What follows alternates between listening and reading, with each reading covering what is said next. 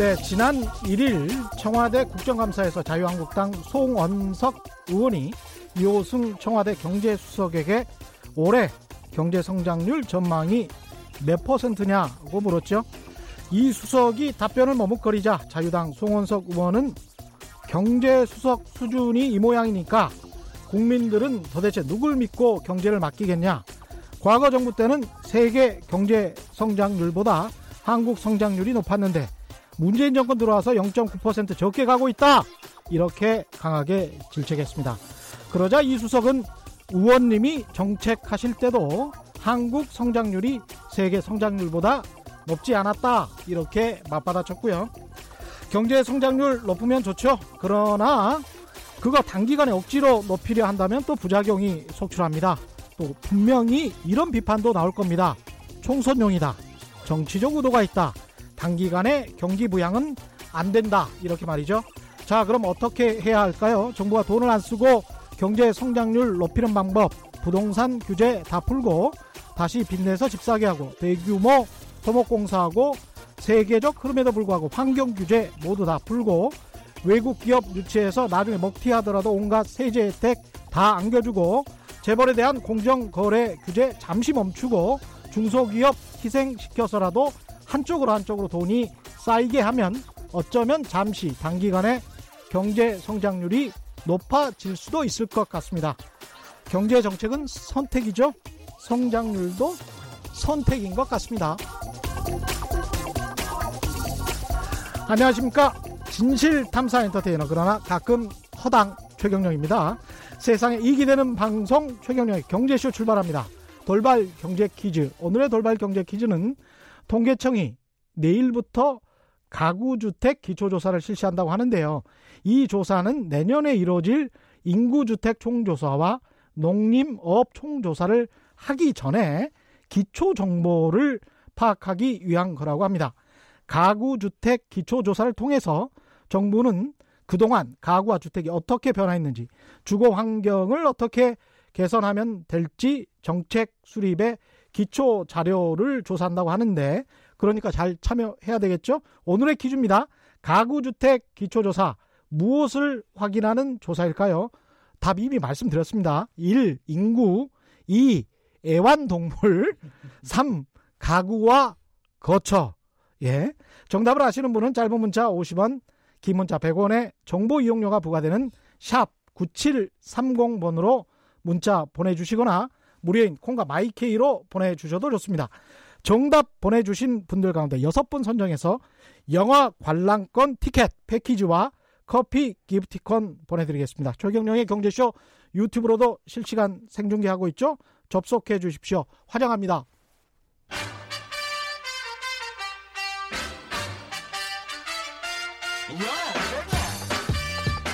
최경령이 원하는 건 오직 정의. 경제 정의를 향해 여러 걸음 깊이 들어갑니다. 최경령의 경제 쇼. 네, 지금 유튜브로 보고 계신 분들 오늘 두 분 초대 손님 보시고 굉장히 반가워할 것 같습니다. 먼저 소개해 드리겠습니다.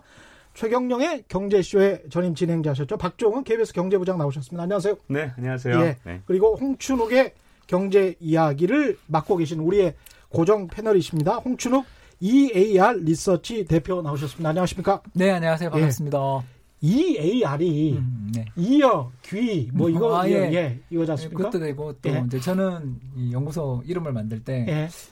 귀에 쏙 들어야 되니까 아. 이어도 좋은 이름이고 예. 그리고 이제 그 안에 속뜻은 음. 어 economic analysis 그러니까 이, 경제 분석 economic analysis 예 경제 분석 그리고 and 그다음에 reading. reading. 예, 저는 책 읽는 거 워낙 좋아하니까 독서를 하자. 예, 그래서 경제 분석과 독서 관련된 연구소다. 음. 이렇게 이름을 조어를 만들다 보니까 EAR이라는 그 상당히 예, 연구소가 없더라고요. 예. 음, 그래가지고 상당히 멋진 이름이. 음, 예. 예. 뭐 먼저 그, 경청하겠습니다. 뭐 이런 예, 것처럼 들리기도 하고. 예, 그것도 또 되죠. 예. 상당히 저는 허당이 사실은 빈 집이라는 뜻이거든요. 그래서 예, 다 채워 주십시오. 뭐 이런 뜻이 제제 음, 어, 제 멋대로 그냥 뭐 이렇게 했습니다. 좋습니다.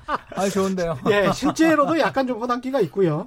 예, 두 분을 이렇게 모신 이유는 두 분이 대담집으로 책을 내셨습니다. 음, 네. 제목이 millennial economy죠. 네. mille millennial economy. 네. 예, 이거는 이슈만 다 먹겠다 이런 이야기입니다. 그냥 millennial이 이슈고 경제가 이슈기 때문에 millennial economy 이렇게 하면은 안 사볼 수가 없을 것 같습니다. 아, 그런 뜻이. 예, 이거는. 또 풀이가 되는군요. 예, 엄청날 것 같아요. 근데 이게 지금 뭐 벌써. 네. 4세. 예, 감사합니다. 언제 나오? 지난주 월요일 날 나왔죠. 지난주 월요일에 나왔 지난주 월요일에 나왔는데 이제 일주일 8일 돼. 10월 28일 날 나왔는데 네. 네, 이렇게 어, 야, 잘 팔리고 있습니다. 사세면 네. 여러분 사세면 망 망골입니다. 망골. 음. 야, 대단하네요. 원래 두 분이 친분이 깊으셨습니까? 이렇게? 이거는 제가 네. 먼저 시작을 해야겠더라고요. 네. 왜냐하면 사실은 제가 이 밀레니얼 세대에 음. 관심은 정말 많잖아요. 네. 1981년부터 그 다음에 96년까지 태어난 음. 그런 분들인데 음. 이분들이 원래 2020년부터는 경제 주역이다. 전 세계가 다 그렇게 얘기는 하는데 네. 우리나라의 상황을 보면 정말 주역이라고 할 만큼 자리 잡기에는 이분들의 어떤 경제적 기반이나 위치나 이런 것들이 음. 그만 못한 거예요. 음. 그래서 굉장히 상실감, 박탈감도 굉장히 큰데 네. 어떤 그런 좀 안내서나 이런 것들을 좀 준비해야 되지 않을까 이렇게 생각을 좀 했고요. 밀레니얼 세대가 타겟인 거군요. 그렇죠. 네, 젊은 또, 세대가. 근데 밀레니얼 네. 세대뿐만 아니라 또 밀레니얼 세대를 두고 있는 아마 음. 부모 세대 이런 음. 분들도 아마 같은 고민을 할 것 같은데요. 음. 근데 제가 아는 진짜 출연자 음. 저도 이제 박종훈의 경제쇼를 하면서 그렇죠? 진짜 많은 분들이 출연하셨는데 홍춘욱 박사님처럼 이렇게 음. 엄청나게 치밀한 자료와 분석과 이런 것들 음, 갖고 있는 정말 대단하세요. 네. 사실 예. 예 다른 패널 분들께 이런 말씀드리면 좀 죄송하지만 홍춘욱 박사께서는 출연을 하실 때 원고에 준하는 수준으로 써오세요. 그래서 그걸 보고 있으면 제가 공부가 돼요. 심지어는 그래서 예. 되게 고맙더라고요, 저도. 그런, 아, 그런 부분들이. 저도 또 공부가 되니까. 예, 되게 성실하십니다. 예. 아니, 전 하나 여쭤보고 싶은 게 있는데, 하루에 음. 시간을, 독서 시간을 몇 시간이나 책을 읽고 아, 계시는 거예요? 요즘은 좀 많이 못 내서 한두 시간? 음. 한 시간, 두 시간 정도인데요. 아, 그 양이 아닌데. 근데 두 시간 만에 한 권씩 읽고 막 두 시간에 한 두권 읽는 거 아닙니까? 속독은 하는데. 속독은 하시죠. 어. 어. 속독은 하는데 이제 예전에 비해서 시간을 조금 지금 줄어서 왜냐하면 음. 아까 말씀드린 것처럼 열심히 밥을 벌어 밥벌이를 해야 되니까 연구소 차려서 불러주시면 감사하잖아요. 네. 그렇죠. 다니는데 또 지금이 시즌입니다. 이제 연구소에 어. 1년에 두 번 시즌이 있는데 어. 어, 첫 번째 시즌이 10월 말 11월 시즌이라고 해서 가을? 경제 전망 시즌. 아, 이게 또 성수기가 네, 되겠군요. 성수기. 그리고 또 네. 4월에서 5월이 또, 또 시즌인데요. 그때는 또 어, 직원 연수 시즌이죠. 아, 직원 연수. 워크숍. 그렇군요. 네. 거기서 이제 강의. 예, 강의. 네. 그런 시즌이라 열심히 지금 강의 다니느라 그런만 하더라도 그래서 이렇게 어. 전화를 드렸어요. 어. 한번 책을 같이 한번. 그러니까 먼저 이제 네. 오퍼를 하셨고 네. 제안을 하셨고 흔쾌히. 예. 이렇게 바지가랑이를 탁 그 매달려서 할 수 있는 분이 있으면 되게 좋습니다. 예. 제가 어떤 반응을 보여드릴지 모르겠습니다. 아니, 꼭 이제 박종훈 기자만 이렇게 해주라 이런 음. 이야기는 아니고 저도 좀 어떻게 해줄 수 있나 이런 거를 또 전향적으로 생각해 보실 수도 아, 있지 예, 않겠습니까? 전향, 전향적으로. 이게 지금 거의 모든 경제 분야에 관해서 두 분이 토론을 하셨습니다. 그런데 아까 말씀드린 대로 경제와 밀레니얼 세대 음. 형식은 대담. 그래서 읽기가 되게 편했어요. 저도 읽어보니까. 오, 네. 근데 의견은 뭐 두 분이 이제 책을 내시면서 어떤, 어떤 느낌이셨습니까, 일단? 어, 음. 저는요, 음. 사실 오히려 생각이 다른 부분보다 같은 음. 부분이 이렇게 많을 줄 몰랐는데 저는 이 책 쓰기 위해서 이제 대담을 해서 녹음을 한 다음에 이거 갖고 이제 텍스트로 이렇게 바꾼 건데요. 예.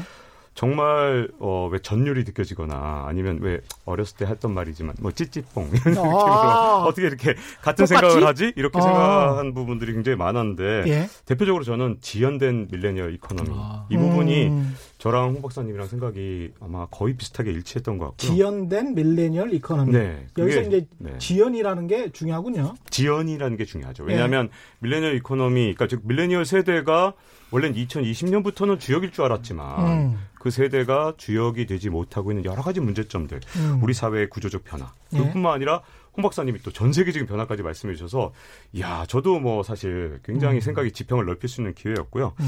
그리고 뭐 청년들의 소비 성향, 뭐 네. 우리가 굉장히 흔히들 많이 얘기하잖아요. 청년들은 YOLO 한다, 음. 뭐 탕진한다, 그래서 탕진잼이다. 그렇죠. 이 부분에 있어서도 이게 잘못된 견해다. 음. 잘못됐다. 네, 소비 성향 오히려 줄었어요. 음. 소비 덜합니다. 제가 30대일 때보다 지금의 청년들이 소비를 공식적 통계에서 아, 정말 그래? 정확하게 통계에 나오는데 어. 저보다 덜 씁니다. 제가 30대일 때보다 지금의 밀레니얼 세대가 훨씬 더 아끼고 살아요. 이런 부분들이 아, 너무 많아서 이거 다 설명하기 좀 힘들 것 같고요. 아, 야, 숫자로 보니까 네, 숫자로 덜 보니까. 쓴다. 네. 또 하나 더 하자면 예. 청약 가점제에 대한 의견이 둘이 또 똑같았죠. 같이 분노를 하지 않았습니까? 청약 가점제. 예, 그러니까 예. 우리나라가 이제 그 청약 가점제라는 걸 도입해가지고 예. 예를 들어서 30대 애기 있는 집에 가점의 max 점수가 52점인가 그렇거든요. 예. 근데 요새 서울 지역에서 웬만한 지역들 얼마 전 지난주에 있었던 거 그 최저 커트라인이 68점, 65점에서 나왔어요. 그렇군요. 그러니까 한마디로 말해서 어, 30대 오랫동안 무주택자여야 네, 되고 그리고 가족이 좀 있어야 부양 가족이 많아야 돼요. 아. 그래서 그 부잣집에서 음. 좀 죄송한 표현인데 음. 좀 이렇게 소득 수준은 그렇게 높지도 않은 음. 그 되게 높고 그런데도 불구하고 집을 안 사고 예. 그리고 또 아이도 많이 낳고 부모님도 예. 많이 부양하시는 근데 왜 집을 안 샀을까 음. 싶었던 그런 분들은 이제 이번에 좋은 기회가 됐겠죠. 그러나 음. 어, 열심히 살고 특히 뭐 맞벌이 하시는 분들은 또 특공 그 신혼부부 특공도 거의 대상이 안 돼요. 그건 아. 또박 기자님이 아주 그냥 미세 분석을 해서 박사를 내셨고요 그 책에서. 네. 아. 네, 신혼부부 특공은 네. 왜안 됩니까? 아, 신혼부 특공 기본적으로 이게 부잣집 도련님 특공 뭐 이런 음. 얘기가 붙을 정도로 음. 사실은 소득 기준만 굉장히 타이트하게 있을 뿐이지 음. 여기에 안타깝게 자산 기준은 없거든요. 자산 네, 그런 소득 음. 기준이라면 서울에 이 괜찮은 집을 살려 그러면 음. 결국은 어, 부모로부터 자산을 물려받은 사람한테 굉장히 유리한 상황이거든요. 아.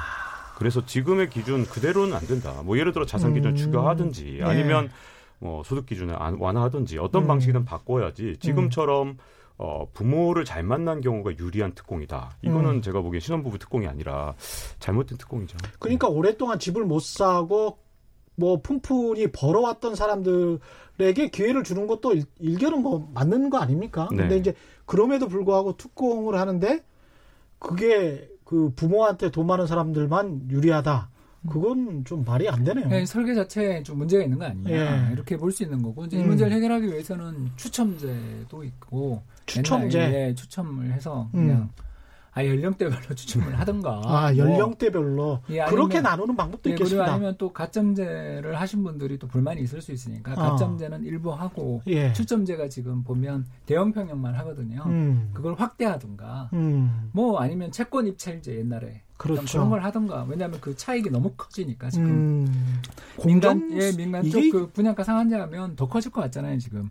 그렇죠. 그, 이 로또라 그러잖아요. 요새 청약 로또라고 그러잖아요. 예, 뭐 50%, 60% 그런 이야기까지 나오더라고요. 예, 그러니까 이런 예. 정도로 어마어마하게 큰 차익이 생기니까 음. 그거를 청약하신 분이 다 가져가는 것도 또 이상하잖아요. 그래서 음. 예전에는 채권 입찰제도 했었거든요. 음. 그러니까 다양한 제도에 대한 변화도 생각을 해봐야 되는 부분이고 음. 어, 더큰 문제는 사실은 이제 아니 이런 식으로 과열될 정도로 이 청약 시장 이런 것들이 문제가 커졌다라는 건 음.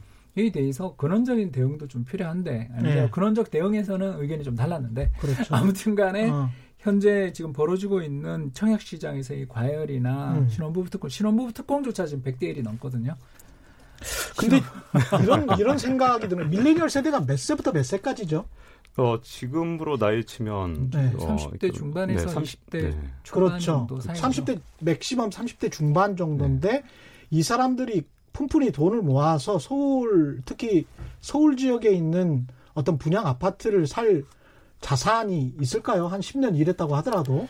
그렇죠. 그게 네. 아마 마련하기가 지금 같은 상황에서는 음. 굉장히 어려워요. 왜냐하면 음. 자산을 형성할 수 있는 방법이 요즘 청년 세대한테 그렇죠. 없거든요. 예. 음, 게다가 또 9억 이상 아파트 같은 경우는 음. 중도금 대출도 지금 막혀 있잖아요. 맞습니다. 아, 예. 그런 상황에서 또 그러면서 소득 조건은 또 엄청 강하게 음. 해버리니까 아니 도대체 당첨되더라도 음. 인상 운 좋게 당첨되더라도 이 돈을 마련하지 못하는 경우들이 많아지니까 그렇죠. 그또그 그 뒤에 뭐 지난번 홍제동에 있었던 모 아파트 사례처럼 그렇죠. 몇천 대 일이 벌어지는 거죠. 그 로또가 어. 또한 번에 로또를 하잖아요. 음. 이런 식으로 제도가 설계되어 있는 것들에 음. 대해서 우리 박 기자님하고 저하고 되게 공감하고 음. 또 분노하고 음. 그 더운 여름 날에 그렇죠 아주 더운 날에 에어컨도 없었죠. 네, 네. 결국은 이게 공정성 이슈하고 관련이 돼 있네요. 그래서 밀레니얼이라는 이 단어를 선택을 한 겁니까? 그렇죠. 특히 네. 밀레니얼 세대의 특성을 정확하게 이해해야 되는데 음. 사실 우리 세대에 비해서 굉장히 밀레니얼 세대는 공정성에 대한 그 욕구 이런 굉장히 요구사항이 굉장히 높아요. 왜냐하면 네. 이 단지 사회에 대해서 음. 아니 기성세대 공정하게 하란 말이야 이 정도로 끝나는 게 아니라 음. 자기 스스로도 그걸 지켜나가는 세대거든요. 네. 근데 그렇게 공정성을 중요시 여기고 그 정말 가장 중요한 가치 중의 하나로 여기는데 음. 그런 세대를 위한 제도가 공정하지 않다면 문제가 음. 많겠죠. 근데 그런 제도들 이런 것들을 그냥 뭐 수능부 특공뿐만 아니라 여러 음. 가지 다방면에서 현재 우리 사회에서 어떤 문제가 있고 어떤 걸 개선해야 되는지에 대해서 계속 끊임없이 문제를 제기하고 지금처럼 음. 그러면 대안도 이렇게 홍 박사님이 하시는 건가? 그렇죠. 아니면 거꾸로 홍 박사님이 문제를 제기하시면 또 제가 대안을 하든가 그래서 음. 어떻게 보면 굉장히 뭐랄까 좀 잘좀 좀 맞았다 이렇게 생각이 좀 듭니다. 그러네요. 한스 진목님, 박 기자님 항상 젊은 세대를 걱정해 주시고 정책 비판해 주시는 게 좋았습니다. 청약제도 완전 공감합니다. 뭐 이렇게 말씀을 해 주셨습니다. 이 밀레니얼 세대의 특징 같은 거는 뭐가 있을까요? 그래서 아, 교육도 공정성, 잘 받았고요. 예. 교육도 일단 잘 받았고요. 음. 또더 나가서 요 그 밀레니얼 세대의 가장 핵심이랄까 음. 상징적인 사람들이 88년 용띠거든요. 88년 용띠. 올해 예. 이제 만 31살. 아. 음, 딱 이제 지금 정말 음. 사회에 진입해서 한 3, 4년 예. 또는 지금 취업 준비생으로 계시는 분들이라면 음. 가슴에 속이 타는 고 연령대인데 음. 이분들의 아버지 세대가 58년 개띠거든요. 아 그렇게 되는 거군요. 네, 예. 58년 개띠의 그 자녀 세대예요. 예. 그러니까 숫자도 엄청 많고요. 음. 또그 뒤에 세대에 비해서 굉장히 또 달라요. 음. 뒤에 세대는 아시는 것처럼 2000년 이후에 태어난 세대들은 예. 숫자 굉장히 적은 거 아시죠? 그렇죠. 40만 예. 명, 30만 명씩 그렇죠. 태어난 세대에 예. 비해서 이 세대는 숫자도 되게 많고 어. 아버지가 어, 15년, 20년 전에 무슨 일이 있었나를 생각해 보면 외환위기와 음. 그 뒤에 이었던 카드 음. 위기 속에서 아버지나 어머니가 직장을 잃어버리거나 사업을 음. 접거나 혹은 뭐 각종 이런 것들을 걱정하는 거를 그러네. 중학교, 예. 초등학교 때 이렇게 직접 접했던 세대들이에요. 음, 음. 그러다 보니까 이 세대들이 또 가지고 있는 생각, 안정에 대한 예. 그 공무원 시험이나 이런 것들을 아, 그래서 우리가 막 더. 비판하지만 어. 이 세대들이 어려서 봤던 그 충격, 어릴 때 봤던 그 충격들 그럴 수밖에 없을 수 있겠습니다. 예. 세대이기도 하다라는 거죠. 아, 네, 불안감. 예. 그렇죠. 안정을 추구하면서 동시에 보면 음. 과거의 악습이나 이런 거에 대해서 개선하고자 하는 의지도 굉장히 강하더라고요. 음. 근데 다만 조금 다른 점이 있다면 우리 세대가 좀 앞에서 면전에서 그야말로 그냥 말을 막 했던 음. 측면이 있는 반면에 음. 오히려 어떻게 보면 어 끊임없이 지속적으로 어떤 개선을 요구하다가 잘안 음. 되면 음. 회사를 그만두는 경우가 되게 많거든요. 아. 제가 보기엔 그래서 이직률이 제가 보기엔 높은 세대인 거고요. 예. 공정한 포기해 버리는 네, 거군요. 그렇죠. 예. 그래서 저는 가끔 이제 이제 친구들이 이제 인사 담당 뭐 음. 임원을 하거나 예. 부장 정도 좀 됐는데 지금 예. 아, 우리 회사는 왜 이렇게 자꾸만 어, 음. 밀레니얼 세대는 오면 그만둔다. 음. 도대체 왜 이런지 모르겠다. 요즘 젊은 사람들은 말이야 끈기와 참을성이 없어라고 음. 이게 저희 음. 세대가 얘기하는데 사실은 저는 그럼 그 친구한테 그 얘기를 합니다. 음. 그 전에 너희 회사에 어, 악습이나 잘못된 것들이 음. 관행이 잘못된 것들이 계속 끊임없이 쌓여 있고 그렇죠. 그 잘못된 거에 대한 어, 악습을 어, 해소하려고 노력을 해봤는가. 그리고 밀레니얼 세대 같은 경우는 또 이걸 갖다가요. 뭐 정보의 입수 확산 이 속도가 굉장히 빠르거든요. 우리보다 훨씬 더 SNS나 이런 데 그렇죠. 굉장히 익숙하기 때문에 네.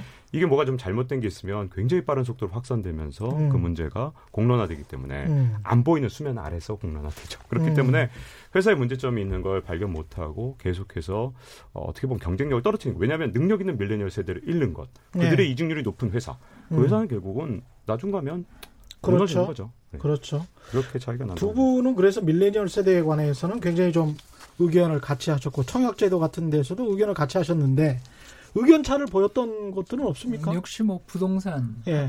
또 재정 정책 쪽 관련돼서 아 그래요. 의견이 아주 달라서 음.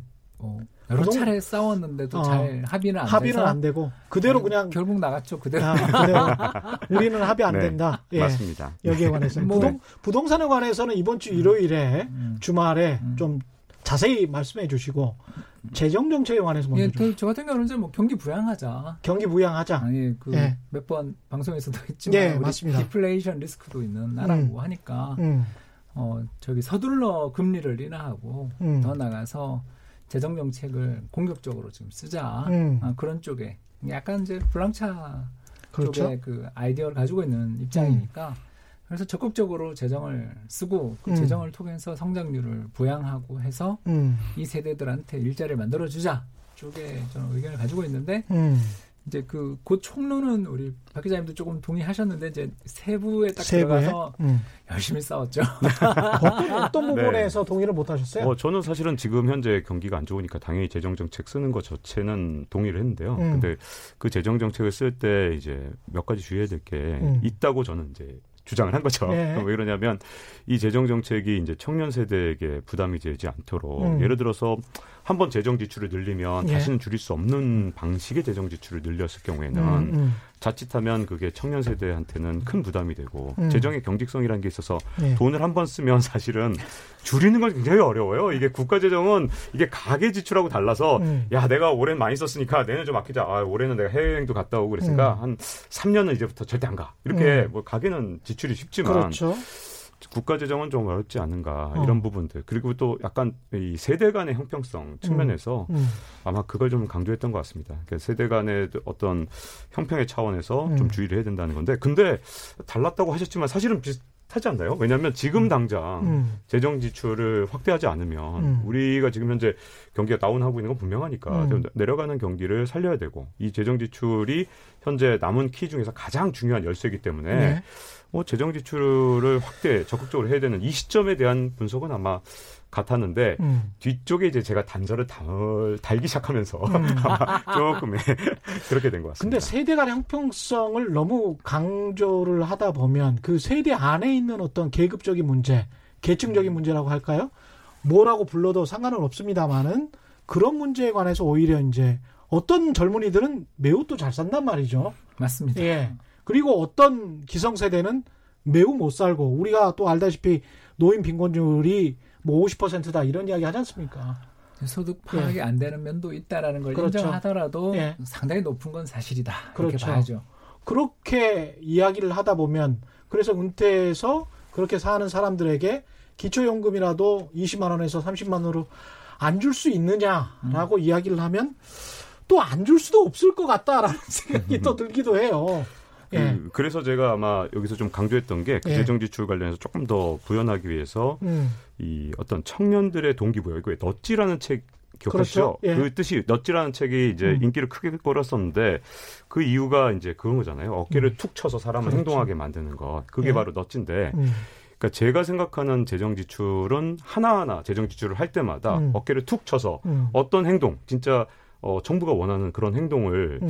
유도하기 위해서 음. 예를 들어서 대표적으로 조앤 롤링을 그래서 제가 예로 네. 들었던 거거든요. 조앤 네. 롤링이 어, 자기가 굉장히 음, 가난하고 힘들었을 때. 그 부분 봤어요. 네. 아, 그 부분 좋았어요. 네. 그, 네. 극빈자들을 위한 어떤 생활 보조금. 책, 책 보시면 됩니다.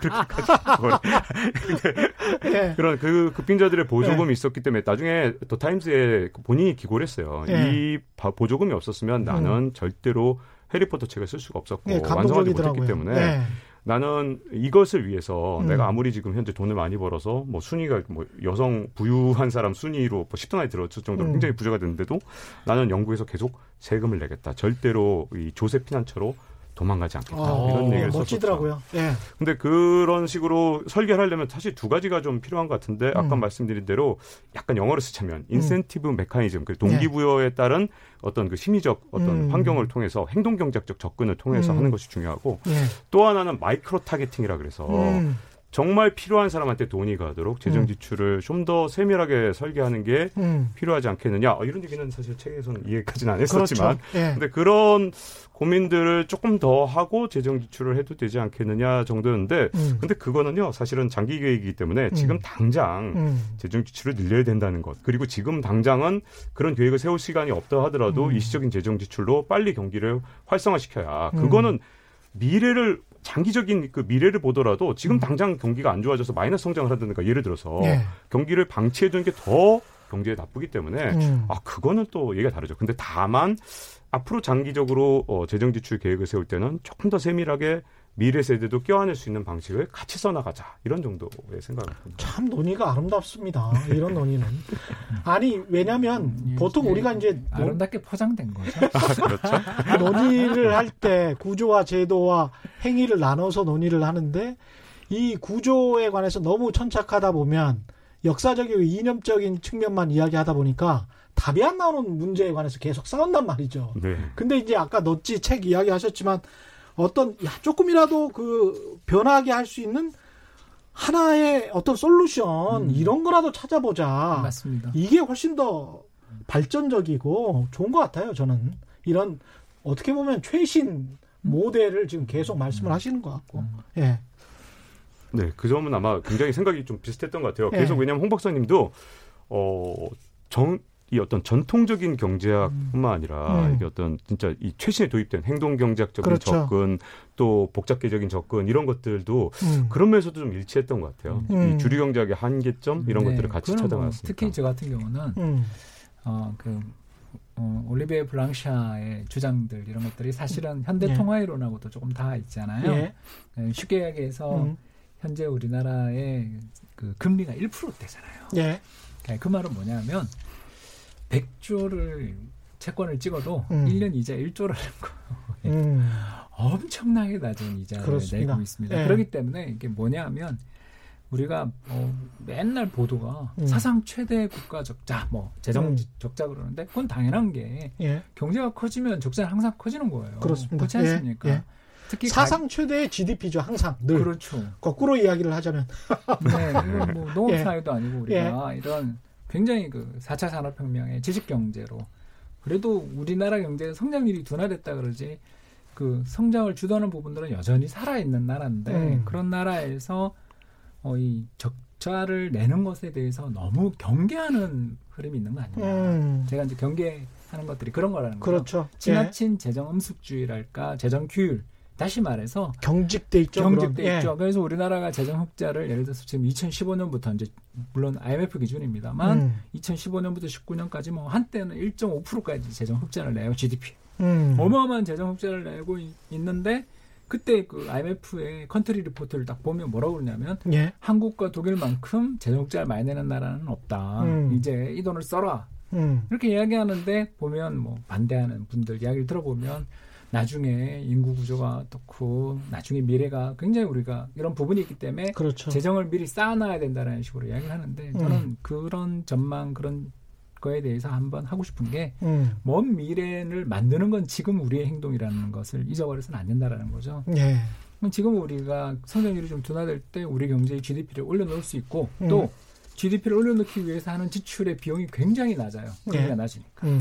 그래서 재정 지출 덕분에 GDP가 확 올라와 버리면 금리는 굉장히 낮아서 재정 지출 적자에 따른 이자 비용 굉장히 줄어들어 있으니까 음. 경제의 편익은 훨씬 커지잖아요. 그렇게 음. 해서 우리 경제 사이즈를 지금 키워놓으면 음. 나중에 미래에 닥쳐올 수 있는 거에 대해서 미리 우리 경제가 감당할 수 있는 능력들을 오히려 지금 키울 수도 있는 거잖아요. 음. 이런 태도들, 동적인 생각이라고 저는 좀 생각하는데 예. 이런 이야기들을 좀 가지고 있는 편인데 음. 물론 책에 이걸 다 하지는 못했고요. 예. 이런 뉘앙스로 이야기를 좀 해서 이게 어떻게 보면 어, 재정에 대해서 가지고 있는 생각들의 약간의 차이 방향, 음. 이렇게 효율적으로 잘 쓰자라는 예. 게 우리 박 기자님의 생각이라면 저는 일단 지금 음. 급하다. 그렇죠. 그렇죠. 빨리 좀 세게 음. 시장의 기대를 바꿔놓을 정도로 음. 사람들의 기대를 바꿔놓을 정도로 분위기를 전환시킬 정도로 한번 음. 크게 쓸 필요가 있다. 이런 쪽의 음. 뉘앙스의 차이들은 확실히 좀 있었다라고 볼 수 있겠습니다. 예. 지금 한 번만 더 돌발 경제 퀴즈 내드리고 이게 저 좀 중요한 경제 퀴즈라서 이거 좀 내드린 다음에 그 다음에 밀레니얼 세대와 관련한 고용 문제 기업 입장에서도 그렇고 사실은 뭐 기성 세대 입장에서도 그렇고 이게 어떻게 보면 이제 제로섬 게임처럼 음. 비춰질 수도 있겠습니다만은 그 문제를 집중적으로 한번 논의해 보겠습니다. 오늘의 경제 퀴즈는요. 통계청이 내일부터 가구주택 기초조사를 실시한다고 하는데요. 이 조사는 내년에 이루어질 인구주택 총조사와 내년에 이루어집니다. 인구주택 총조사는 농립업 총조사를 하기 전에 기초정보를 파악하기 위한 것이라고 합니다. 오늘의 퀴즈입니다. 가구주택 기초조사는 무엇을 확인하기 위한 조사일까요? 인구주택 총조사는 내년에 하기 때문에 예, 그걸 꼭 생각을 하시고요. 1번 인구, 2번 애완동물, 3번 가구와 거처, 1번 자꾸 정답이라고 주장하시는 분들이 많은데 그러지 마세요. 정답을 아시는 분은 짧은 문자 50원, 긴 문자 100원에 정보 이용료가 부과되는 샵 9730번으로 문자 보내주시거나 무료인 콩과 마이케이로 보내주셔도 좋습니다. 정답 보내주신 분들 가운데 6분 선정해서 영화 관람 패키지와 커피 기프티콘 보내드리겠습니다. 이게 그 굉장히 좀 선물이 좋은 선물들이어서 아, 중요합니다. 발전하고 있는 것 같습니다. 예. 영화 티켓 보내드린 적이 없어가지고 예, 박 제가 약간 좀 훨씬 발전한 것 예. 같습니다. 예, 네, 그러네요. 아무래도 좀 흥분했어요. 예, 커피 기프티콘 이런 거 괜찮잖아요. 네. 예, 저도 사실은 받고 싶습니다. 이 고용 시장 문제에서 약간의 밀레니얼 세대와 기성 세대 특히 이제 50대 이상 음. 이분들의 싸움이 있는 거 아니냐. 음. 기업 입장에서는 어떻게 할 거냐. 이걸 음. 좀 이야기를 좀 해주십시오. 네, 일단 먼저 제가 조금 이야기하자면 네. 우리나라 최근에 전체 경제활동 참가율, 뭐 고용률 이런 것들을 살펴보면 음. 우리나라 20대 고용률 이런 걸 살펴보면 좀 줄어요. 음. 그래서 고용이 나, 좋아지고 있다라고 이야기하는데 경제활동 참가율을 줄어서 음. 20대 그러니까 20살에서부터 해서 29살 정도는 한 63% 정도밖에 안 돼요. 예. 근데 제가 하나만 놀라운 걸 얘기하자면 음. 60세에서 64세 경제활동 참가율이 음. 62%예요. 야, 엄청나죠, 진짜. 엄청 네. 또 많이 늘었죠. 음. 예.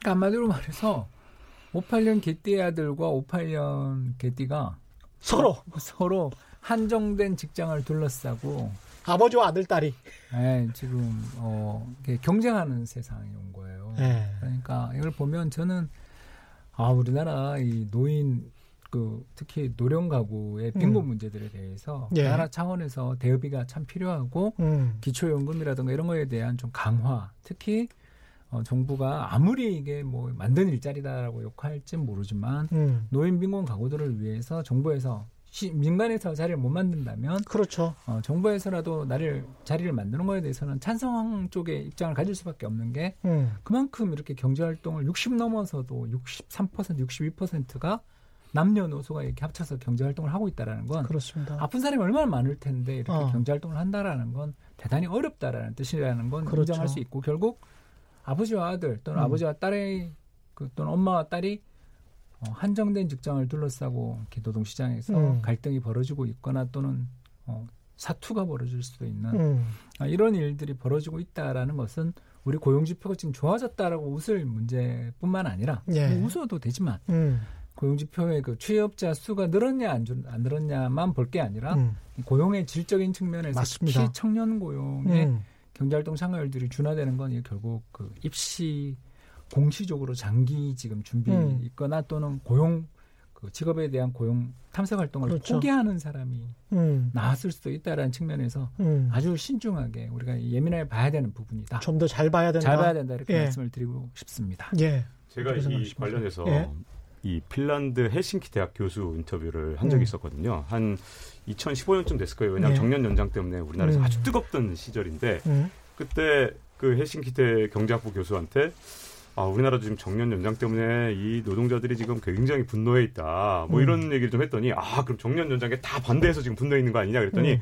정년 연장을 더 해달라는데 사람들이 정년 연장을 더 원한다 그랬더니 진짜로 그 음. 그분이 저 아직도 생생해요. 너무 놀래갖고 음. 대화를 못 이을 정도로 한국 분들은 정말 성실하시군요. 음. 우리나라는 전부 정년을 음. 더 깎아달라고, 더 빨리 은퇴하게 해달라고 싸우는데, 음. 거기는 어떻게 정년을 연장해달라고 그럽니까? 대단한 나라네요. 이렇게 했는데. 아니, 또, 근데 네. 우리나라 사람이 네. 일반적으로 정년 연장을 다 해달라고 합니까? 많이 정년 연장을 원하죠. 그래요? 네. 그런 그 여론조사가 있어요. 여론조사하면 아마 예. 정년 연장에 아마 모두가 거의 찬성할 겁니다. 근데 아, 이 차이가 어디서 나오냐면 사실은 저는 좀 다른 네. 사람이구나. 아, 저는... 여유 있으신가 봐요. 예. 이렇게 마음의 여유. 예. 네. 그래서 예. 이그 원인 중에 가장 큰 게 제가 보기엔 복지제도 같은데 영향이 있는데 일단 아. 제가 보기엔 국민연금이 이전에 이제 베이비붐 음. 세대, 1차 베이비붐 세대만 해도 국민연금으로 완전히 커버가 안 되고 음. 다 도움이 안 돼요. 그리고 더군다나 2차 베이비붐 세대 같은 경우는 그래도 국민연금 혜택을 좀 많이 받는다 하더라도 음. 64세나 5세 이렇게 좀 늦게 받기 시작하거든요. 아. 그래서 이걸 소득의 크레바스다, 뭐 chasm이다 이런 네. 얘기를 하잖아요. 근데 이런 때 어, 문제가 뭐냐면 음. 여러 사람들이 완전히 빈곤 상황에 노출이 되는 겁니다. 은퇴를 그렇죠. 하자마자 예. 이런 분들이 그러다 음. 보니까 노동시장으로 나올 수밖에 없고 음. 이런 어떤 노동시장의 구조적인 문제가 있기 때문에 아까 기초연금 얘기하셨잖아요. 그렇죠. 그런 게 예를 들자면 micro targeting 아까 그 음. 설계를 잘 해야 된다는 게 음. 이런 분들이 원래는 소득이 어떤 크레바스라고 해서 이렇게 쭉 꺼지는 이렇게 음. 이게 뭐 완전히 이게 어, 없어 어, 벼랑으로 딱 예. 끊어지는 그런 데가 없어야 되는데 예. 5년 동안 10년 동안 그냥 네, 전혀 없어요. 예. 그러다 보니까 노인 빈곤율이 OECD 음. 회원국 중에서 거의 최악으로 나쁜데 그 그렇죠. 이유가 예. 이 부분 에 있어서 지금 되는 게 없고 이러다 보니 노동시장에 나와야 되고요. 음. 그러니까 청년들하고 지금 58년 개티하고 88, 아니, 그러니까 그 어떤 70, 어, 그 뒤에 세대가 노동시장을 놓고 경쟁을 해야 되는 그런 음. 상황들이 계속해서 이어지는 거거든요. 음. 여기다가 어, 우리나라가 또 정년 연장이 됐는데 음. 정년 연장 하면서 많은 분들이 노후에 더 준비를 할 수 있게 된 장점도 있지만 음. 이 정년이 연장돼서 도움이 되는 직장들이 주로 어떤 공사 조직 그렇습니다. 아니면 예. 대기업인데 음. 청년들이 가장 가고 싶어하는 직장인데 그렇죠. 이 직장은 어쨌든 청년 티오가 어떤 방식이든 좀 줄 수밖에 없었기 때문에 음. 그런 점에서는 어떻게 보면 아까 지연된 밀레니얼 이코노미라고 네. 그랬잖아요. 주제가 그거라 그랬죠. 네. 네. 그런데 여러 가지 어떤 경제적 원인들, 그다음에 정부가 만든 제도들? 같은 네. 것들이 자꾸만 지연시키고 있거든요. 음. 그럼 지연된 만큼 청년들도 같이 함께 갈 수 있는 어떤 음. 제도적 보완이나 음. 아니면 경제적 어떤 보완 같은 것이 좀 필요한 상황 예. 그런 시급한 상황이라고 볼 수 있죠. 사실은 뭐 같은 돈을 달라고 뭐 60세 이후에 음. 정년 연장이 돼서 65세가 됐다라고 요구할 수는 없는 거 아닙니까? 음. 그러면은 그것보다 훨씬 더 음. 낮은 연봉 수준이라고 하더라도 그것을 받아들이고 본인은 거의 아르바이트처럼 일을 하고 거기에 이제 청년들에게 어떤 정규직을 많이 좀 제공할 수 있도록 전향적으로 생각하면 좋을 것 같은데 그게 잘 안 되나요? 아, 안 되는 거죠. 그러니까 예. 뭐 연구자들에 따라 다른데 음. 대략 이제 10에서 20% 정도가 우리나라 노동시장에서 음. 1차 노동시장이라고 저희들이 이제 부르는 예. 예. 어, 안정적인 그렇죠. 근속 기간이 예. 긴. 그러니까 우리나라가 근속 기간이 대략 한 5, 6년밖에 안 되는 나라인데 네, 맞습니다. 거기는 12년 정도 평균 아. 보거든요. 예. 네, 그렇게 긴 근속 기간이라는 것은 음. 쉽게 해서 압박이나 압력에 의해서 그 잘리거나 이렇게 되지 않는 음. 고용 안정성이 높은 직장이고 소득이 높은 직장일수록 그렇죠. 음. 전년 연장을 시켜주는 거죠. 음. 음. 그리고 그런 직장이 일자리가 계속 많이 생겨야 음. 어, 이 용띠 88년 용띠 세대들 우리 밀레니얼 세대들이 그 높은 교육 수준들을 활용할 수 있는 기회들을 음. 잡을 텐데 거기는 점점 줄어들고 특히 이제 우리나라에서 어저 박 기자님이 아주 그냥 거기서 용맹 활약을 하셨는데 앞으로 비전이 없는 일자리 이야기를 하시면서 금융업종 이야기를 하면서 아, 예를 들어서 그 문과에서 가장 비전이 없다. 가장 문과생들이 졸업해서 가장 가기 가고 싶은 일자리가 요즘 예전에는 예. 은행이었잖아요. 예. 근데 뭐 은행이 지금 지점 예. 1층에 지점이 있는데도 없을 정도로 예. 음. 지금 다 2층으로 가고 음. 있거든요. 그리고 그뿐만 아니라 우리 주머니에 현금 넣어서 안 다니기 시작한 지 오래됐죠. 그렇죠. 무슨 페이 무슨 페이 하면서. 예.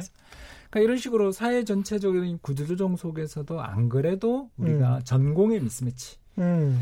뭐 이런 문제들 때문에 우리 문송하다. 음. 저는 뭐 학교 강의를 갔는데 예. 제, 제자들이 저한테 어 문송하다 뭐 음. 이런 이야기를 하는 거예요. 음. 취직 못했다고. 음.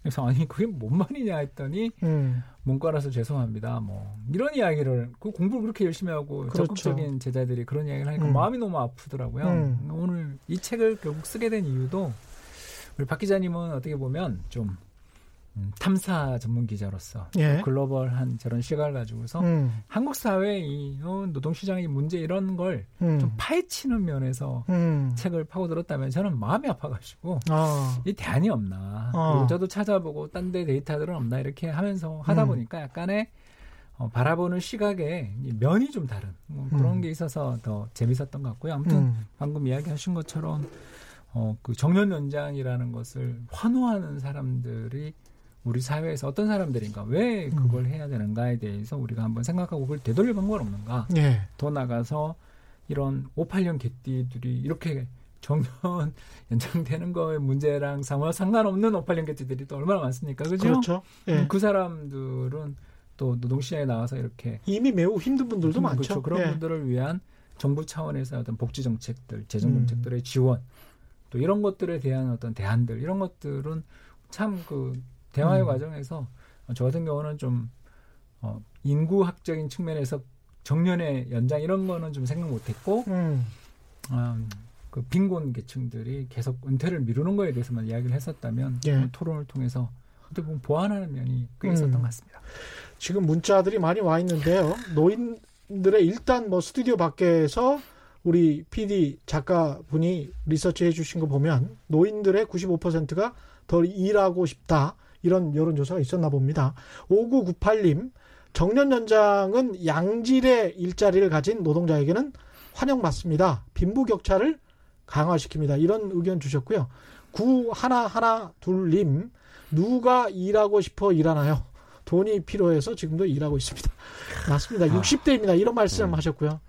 뭐 공감합니다. 최종욱님은 아까 이제 그 한참 한 2, 30분 전에 저희가 음. 막 토론을 벌리고 있을 때 재정 확대 정책에 관해서 이야기할 때 의견 주신 것 같은데요. 상처나고 피가 나는 곳을 바로 적시에 약을 바르고 반창고 붙여야 상처가 낫듯이 지금 경제 상황에서 확대 재정하지 않으면 상처가 골물 수도 있다고 하는 것을 왜 야당만이 반대를 하는지 모르겠습니다. 이런 의견 주셨고요.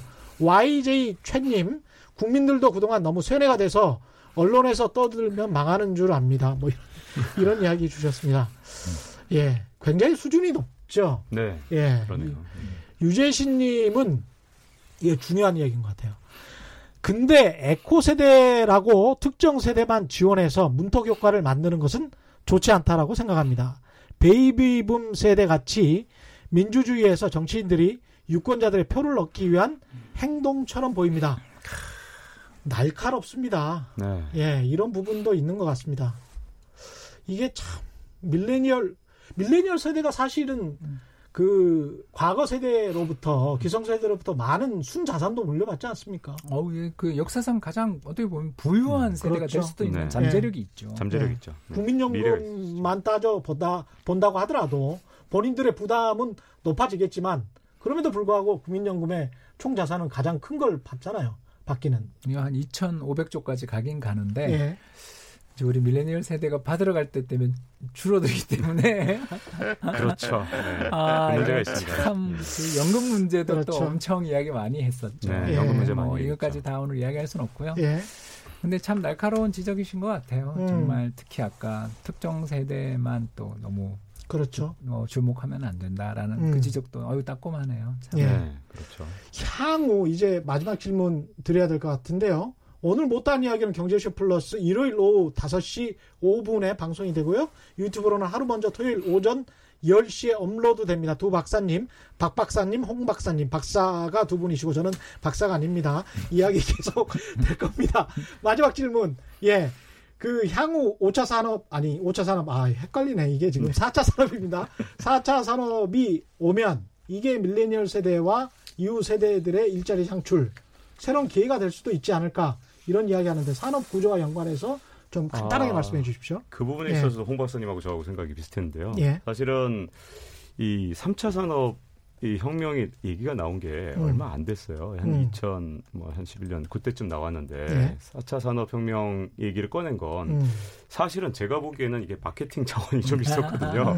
마케팅에 굉장히 성공한 용어입니다. 아. 왜냐하면, 리프킨 3차 산업혁명을 대중화시켰던 그 용어를 대중화시킨 분에 따르면, 1차, 2차, 3차 산업은 에너지 측면이든 통신의 측면이든 음. 확실하게 구별되는 경계가 있어요. 음. 근데 4차 산업혁명은 에너지 측면에서도 통신 측면에서도 3차 산업하고 차이가 하나도 없거든요. 음. 그렇기 때문에 일단 4차 산업이라는 용어는 음. 제가 보기엔 좀 짚고 넘어가야 되고요. 음. 근데 산업의 변화가 굉장히 빠르게 일어나기 때문에 사실은 밀레니얼 세대가 굉장히 잘 선택을 해야 됩니다. 그래서 음. 아마 제가 보기에는 쉽게 직장도 선택을 못 하는 것 같은데 30년 뒤, 40년 뒤 직장들 그런 걸 선택해야 되고 제가 보기엔 그건 홍 박사님이 음. 굉장히 자세하게 잘 설명을 해주셨죠. 홍 박사님이 일요일 날 설명해 주실 겁니다. 박 박사님이 너무 말씀을 많이 하셔가지고 네. 지금 끝내야 되겠습니다. 지금까지 홍춘욱 EAR 리서치 대표와 박정훈 KBS 보도본부 경제부장과 함께했습니다. 두 분 감사합니다. 예, 오늘 준비한 최경영의 경제쇼 여기까지고요. 돌발 경제 퀴즈 정답은 3번 가구와 거처였습니다. 저는 KBS 최경영 기자였습니다. 고맙습니다.